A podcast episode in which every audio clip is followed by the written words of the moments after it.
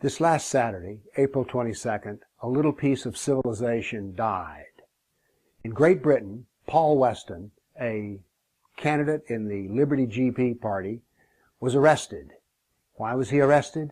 Well, he was reading something from a history book written by Winston Churchill, The River Wars.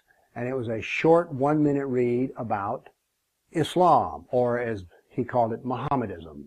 Let me read this to you. How dreadful are the curses which Mohammedism lays on its members, beside the fanatical frenzy, which are as dangerous in man as rabies in a dog. And by the way, I've changed a couple of words here for modern. The original reads hydrophobia.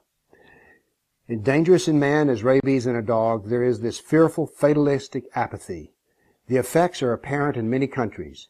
Improvident habits, slovenly systems of agriculture, sluggish methods of commerce, and insecurity of property exist wherever the followers of the prophet rule or live. A degraded sensualism deprives this life of its grace and refinement, the next of its dignity and sanctity. The fact that in Mohammedan law every woman must belong to some man as his absolute property, either as a child, a wife, or a concubine, must delay the final extinction of slavery until the faith of Islam has ceased to be a great power among men.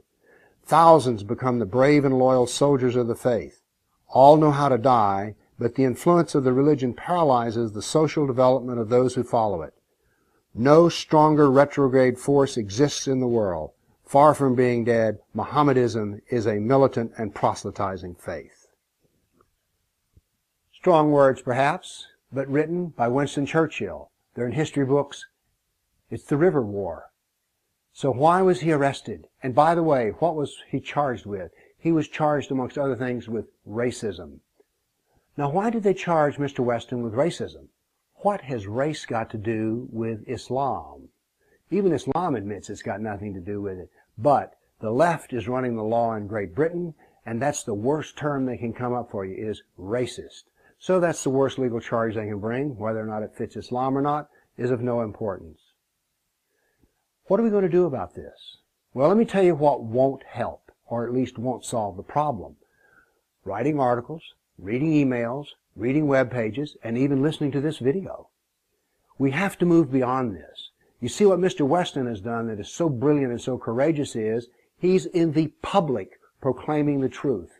And we have to start being in the public as well. One of the great weaknesses of the counter Sharia movement is that it's all done, it seems, from a keyboard. We've got to get away from the keyboard like Mr. Weston did. He's the perfect example. We need new tools. And may I suggest that a powerful tool is mass civil disobedience. What would happen, for instance, in England if, say, several hundred people showed up, read the same material they already called the police, and demand to be arrested? You see, that jams up the criminal justice system.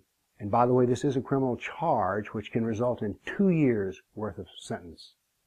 So if we all start doing this together, then we can help Mr. Weston out and give him cover.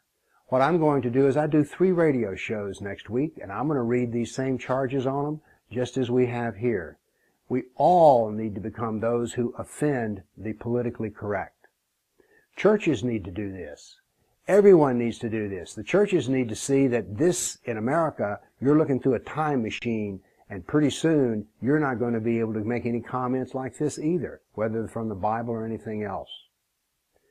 We're going to have to develop some means of mass civil disobedience on several of these things.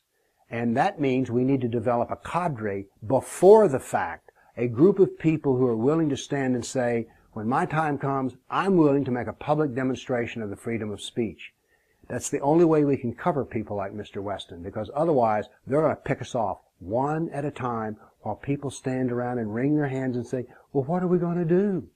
Stop reading emails, stop reading web pages, stop looking at videos, and get out and get into the public marketplace of ideas where people can see you and you can be with your own. Thank you.